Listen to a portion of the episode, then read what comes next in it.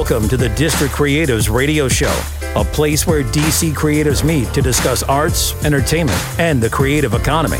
Listen as DC creatives share the work and content they provide in this city, discuss the joys and pains of pursuing their passion, resources for district creatives, and balancing their passion projects with their paycheck. Now, here's your host, District Creative Savvy Cherise.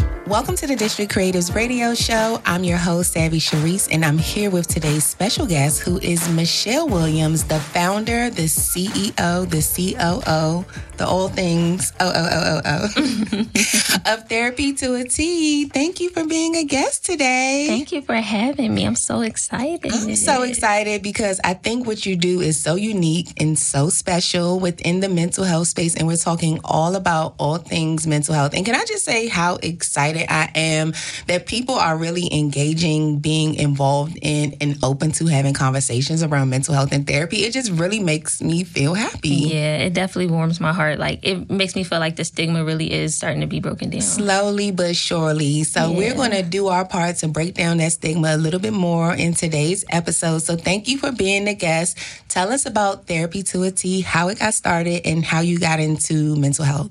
Okay, yeah. Let I'll tell you how I got started with therapy to a T, and Okay. then it'll it'll go into how I got into mental health. So when I was in graduate school to be a counselor, my my practicum and internship was at um, PG County Correctional Center. Okay.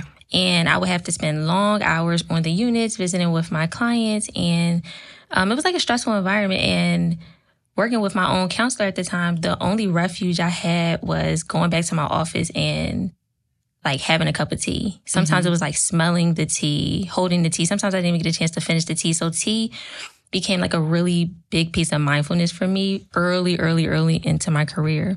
And so I kind of held on to that as I like finished up graduate school, um, worked towards licensure. And when I was coming out of graduate education, um, doing retention, I was like, how can I like intentionally bring like a, just a moment Mhm. back to the clients' lives that I wanted to work with. Like, so when we were meeting in person, it would bring me so much joy to just make them a cup of tea, whether they Oh, drink it or not. that.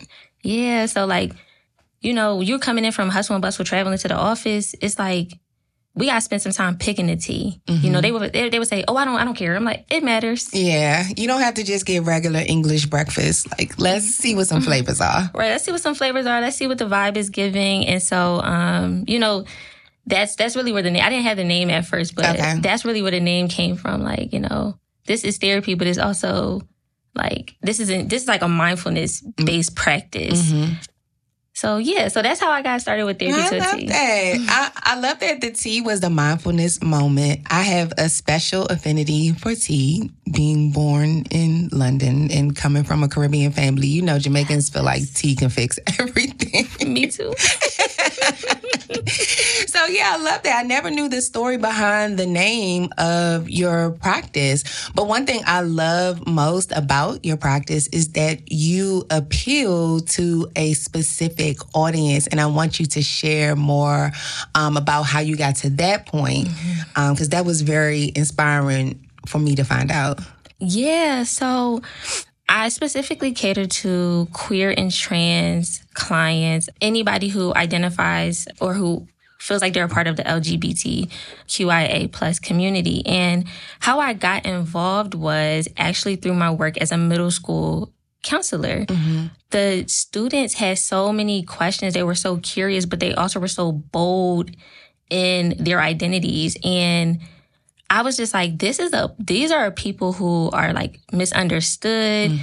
Um, a lot of my like colleagues and friends were like scared to work with um, queer and trans people because they didn't feel like they were a part of the community. And I'm also like, I'm queer and I'm pansexual. And so I didn't understand what the confusion was about. And so I'm like, well, I'm a, I'm gonna work with my folks and I'm gonna make space for them. And, um, when I was working at the graduate school at Northwestern, a lot of the students that were just making changes in their departments and like really being radical and bold were the, the queer and trans students.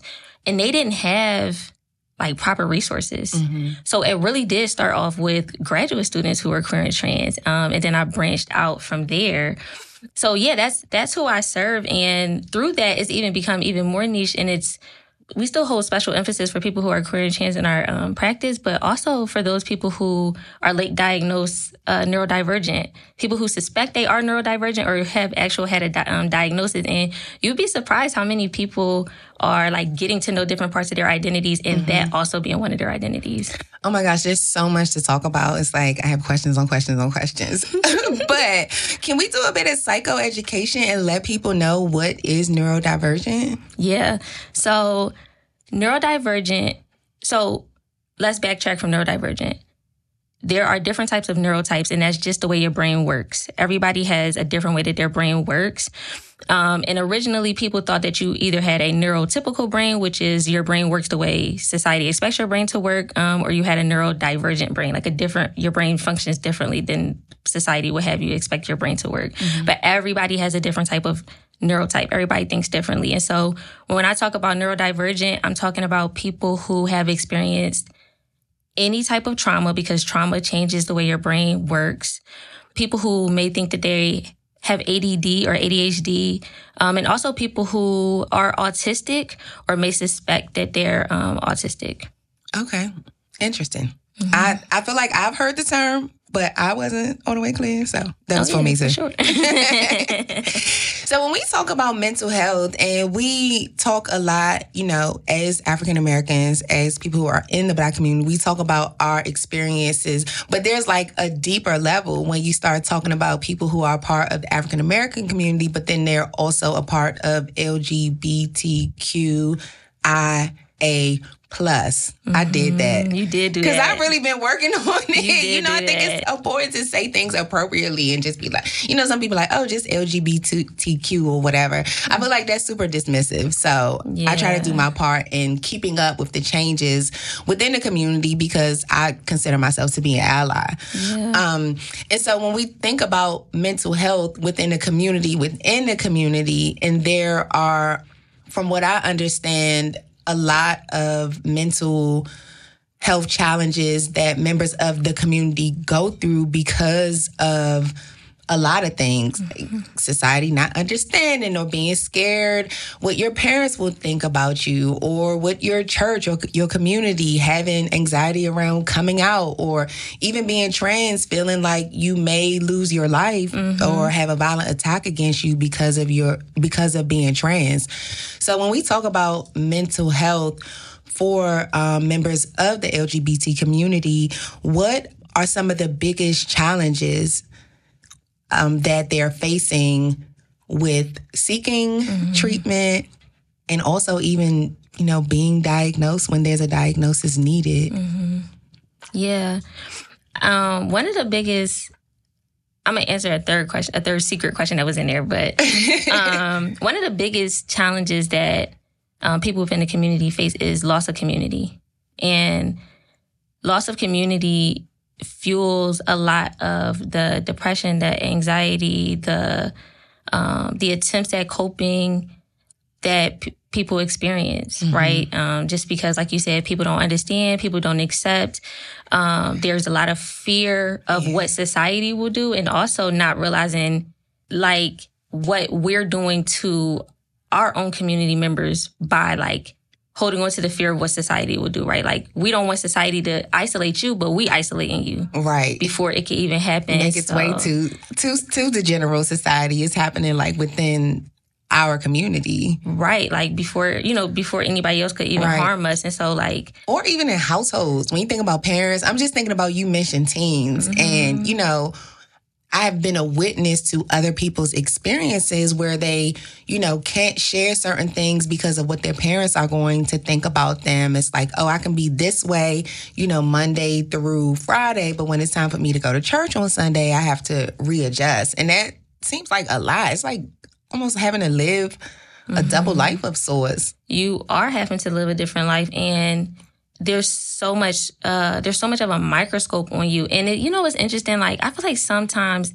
community members will initiate conversations with teens and young people that they wouldn't even initiate with teens and young people had they not been privy to this like like them having like a different identity than they expect or would accept right mm-hmm. like and so and i had this conversation earlier this year where um you know how like I don't know if you had this experience, but like going to church with your grandmother and you having to wear stockings, but stockings was itchy, and it was a miserable experience. Yes. And then if it's hot too, it's like grandma, it's, it's July. Hot, I do right. want to have these stockings. Right, like I don't, but you had to do it, right? And so like that's just one experience that like a lot of us shared that was like a really uncomfortable experience, mm-hmm. and for mm-hmm. some of us, it's like it feels like torture. And I remember somebody saying, like, what do kids know about torture? And I said, what did the adults teach them about torture? Mm-hmm. Just because they don't have a language doesn't mean that they're not experiencing it. Right. Having to wear something that feels extremely uncomfortable for whatever reason, right. but particularly because it doesn't even reflect who you are. And I'm, i was speaking to a, um, a young male and I said,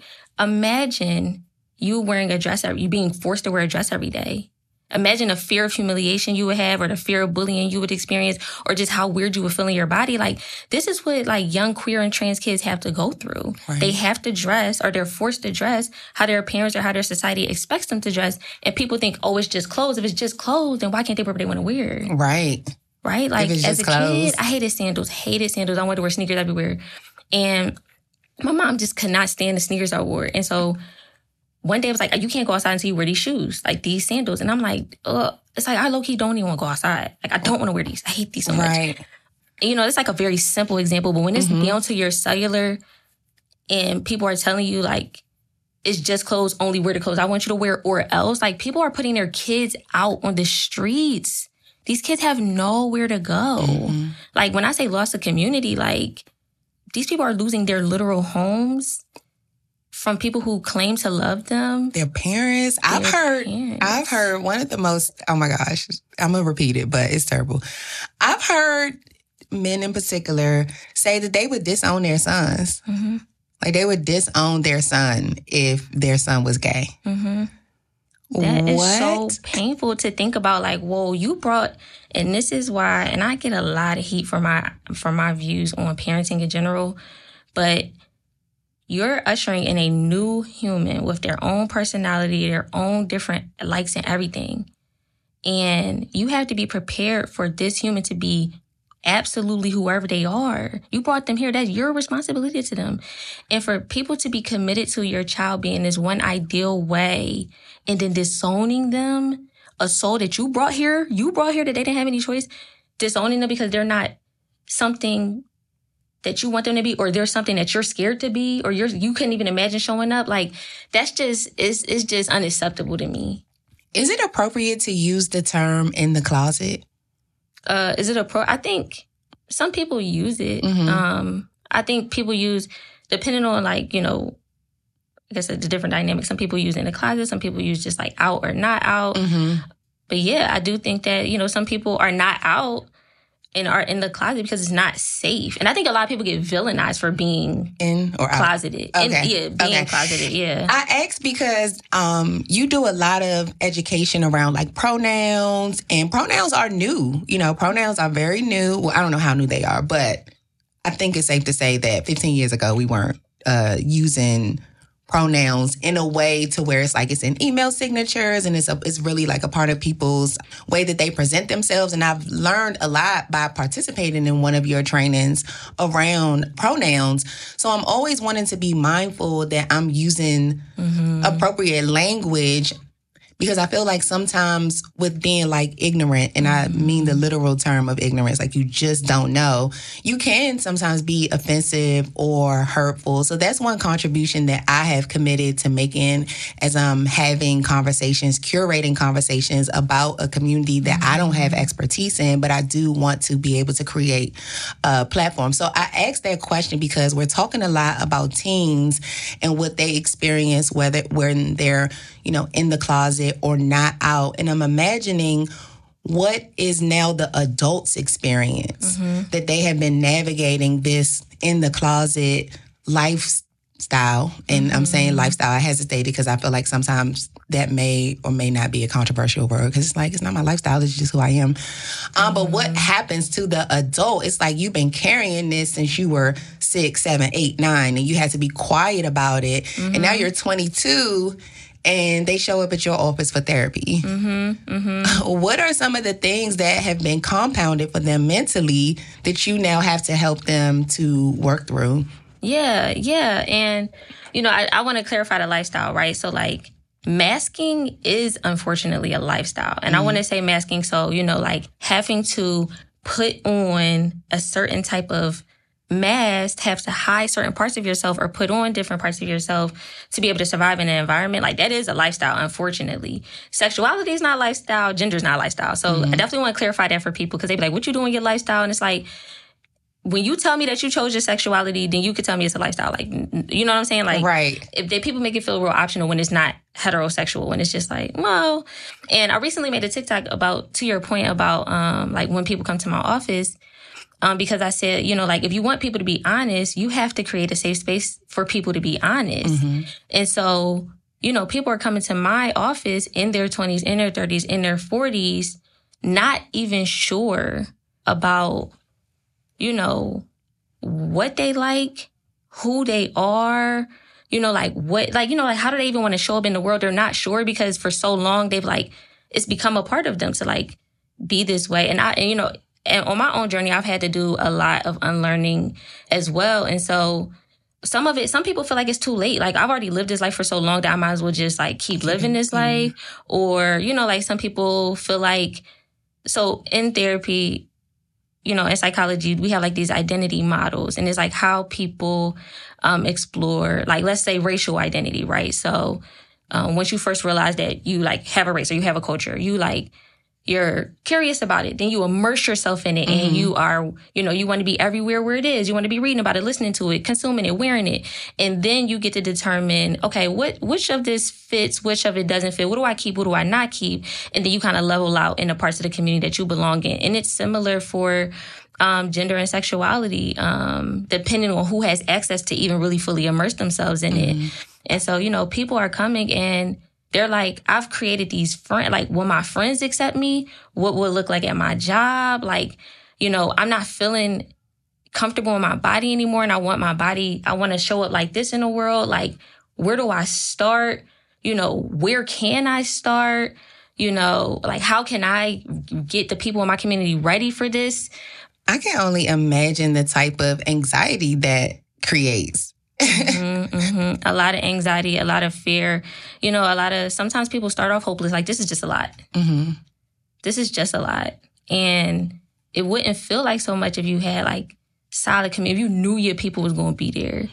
If you were to do a PSA, public service announcement mm-hmm. to members of the LGBTQIA plus, I'm so proud of myself for that community to inspire them to pursue therapy, mental and emotional healing, what would you say? Mm. None of these were on the pre-prepared questions that it's I sent you. it's all good. Um, you know what I will say is there are spaces and people that are ready with their arms open to welcome you exactly where you are, that are willing to walk with you along your journey. And you don't have to have it all figured out by yourself or even right now because there are people who are are ready to figure out what it looks like for you. Mm-hmm. Um, and I know that a lot of, you had asked about a barrier earlier. I know that some barriers are access to healthcare, like being able to afford it or being able to find a clinician that is competent or just not harmful is really the baseline. The bar low key is on the floor sometimes, mm, and so but there are it, no the bar is, is on the floor, and that is very sad. It's very sad because a lot of the clients I'm experiencing have already had encounters with therapists, encounters that were just unacceptable mm-hmm. that they had to recover from, and they had to like, you know, like gather up the the courage and the energy to even try again with right. another therapist while they're already building up themselves and building up their community. And so that's a lot. You know, the public service announcement is as long as I'm in this field, I am holding my colleagues accountable and I'm creating spaces for my colleagues to learn. And the more therapists I touch, the more therapists will be available to offer you the care that you deserve. Period. The PSA is holla at your girl. Okay.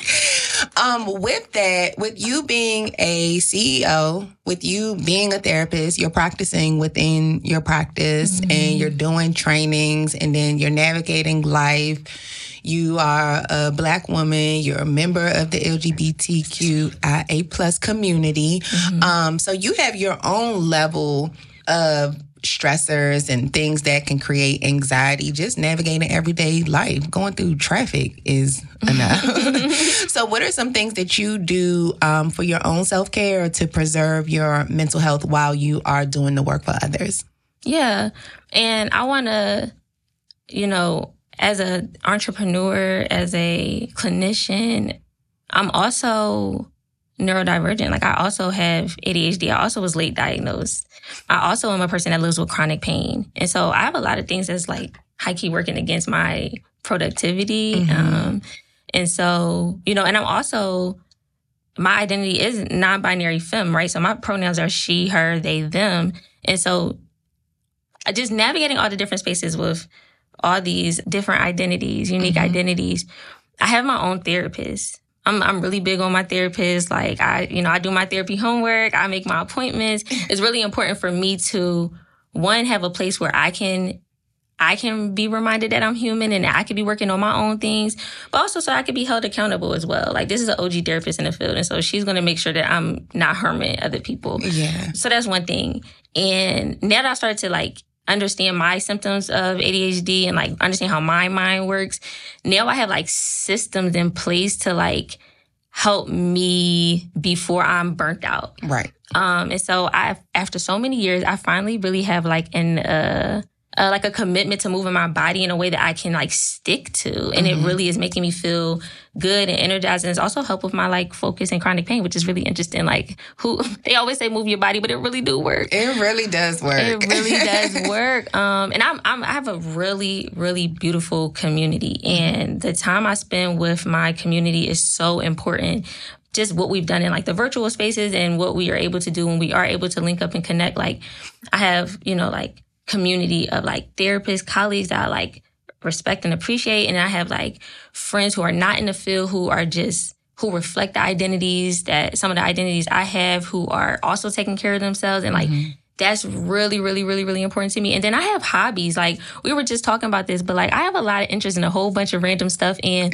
I allow myself to engage in hobbies the way some ADHD people engage in hobbies. So I started to crochet. So I got endless yarn, endless needles, and I halfway crocheted a blanket. And then I was like, and now I'm on my Legos. And now I'm on my Legos.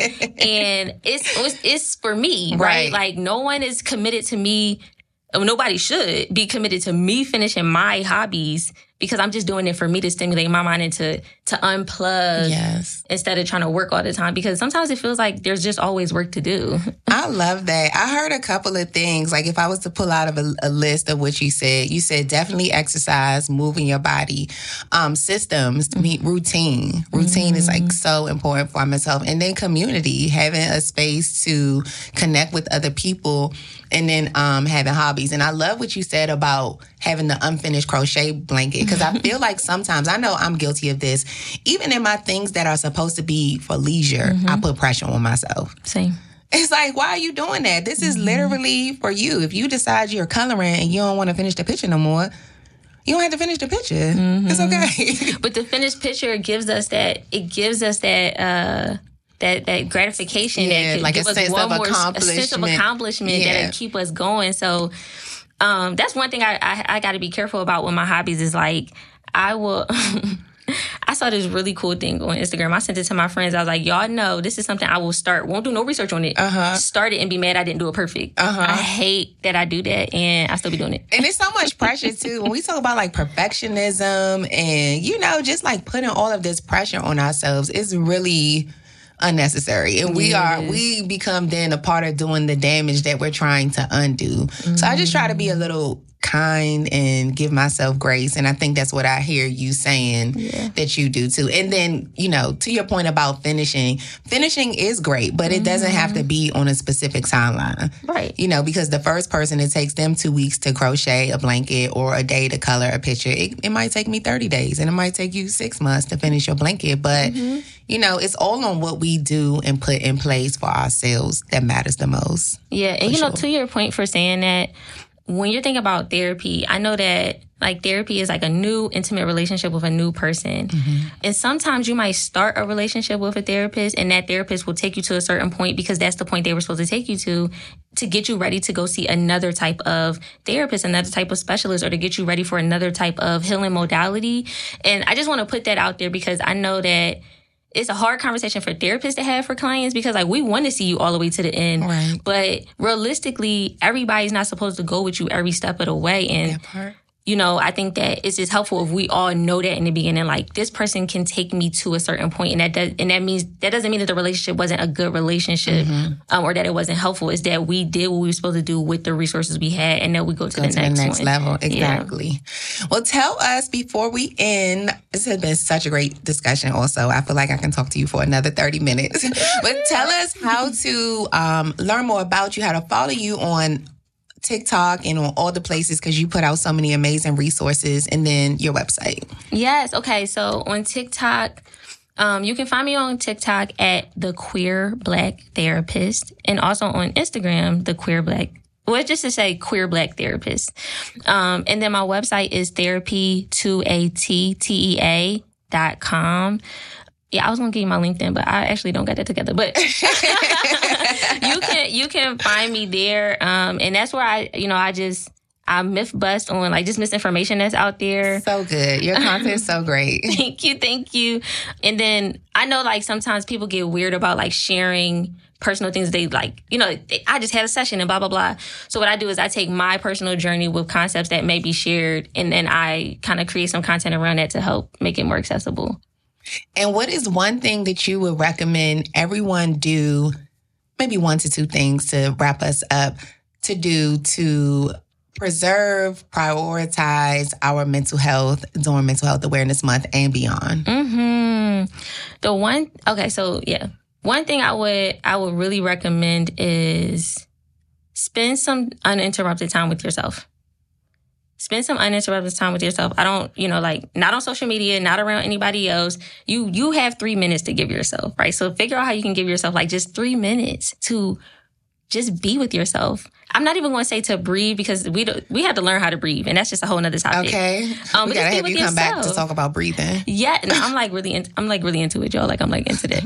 Um, so I would say just like take some moment to just be with yourself, doing whatever you want to do. Just yourself is one thing that I would recommend. Um, and another thing is if you have access, please please get in touch with some nature. You know, like if you can't put your bare feet into the grass, can you get near a plant, any type of plant? Can you just spend some time near a plant um, and just kind of marvel at how beautiful nature is? Mm-hmm. Like, nature really is a reflection of ourselves and you know uh, there's a lot of different facilities and organizations and healing modalities that like help people connect with themselves through connecting with how marvelous plants are and so i would just recommend that Thank you so much, Mychelle. Thank you, you are such a gem. I appreciate you. I wish you so much success in your business, that Thank your practice you um, continues to flourish. Thank you for sharing your tips today. And thank you to our listeners for tuning in to another episode of the District Creatives Radio Show. Thank you, everybody. You've been listening to the District Creatives Radio Show, the place where DC creatives meet to discuss arts, entertainment, and the creative economy. For more information, visit dreamvisionreality.com.